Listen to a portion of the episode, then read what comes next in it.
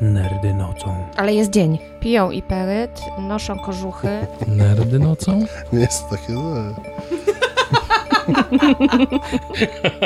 Nerdy nocą. W miarę przyzwoite. Nerdy nocą.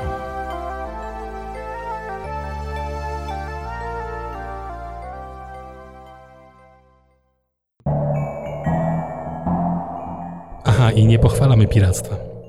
Tw- Twórcom należy się miska ryżu albo browar. Twórcom należy się miska ryżu. Czekam Tak. na Netflix w Polsce. No można go jakoś na pełnym nielegalu przy pomocy różnych rzeczy. Żebym mogła zapłacić komuś, komu chcę zapłacić za kawał dobrej roboty, muszę udawać, że mam. Znaczy, nie robię tego, tak, ale mogłabym zrobić tak, że udaję, że mam kanadyjskie albo amerykańskie IP. Jest taki Mhm. serwis pośredniczący, który za jakąś w ogóle naprawdę groszową sprawę pomaga ci zapłacić Netflixowi.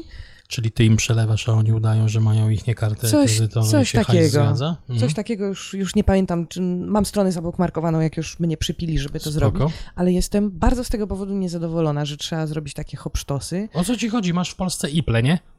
Ta, mam ją.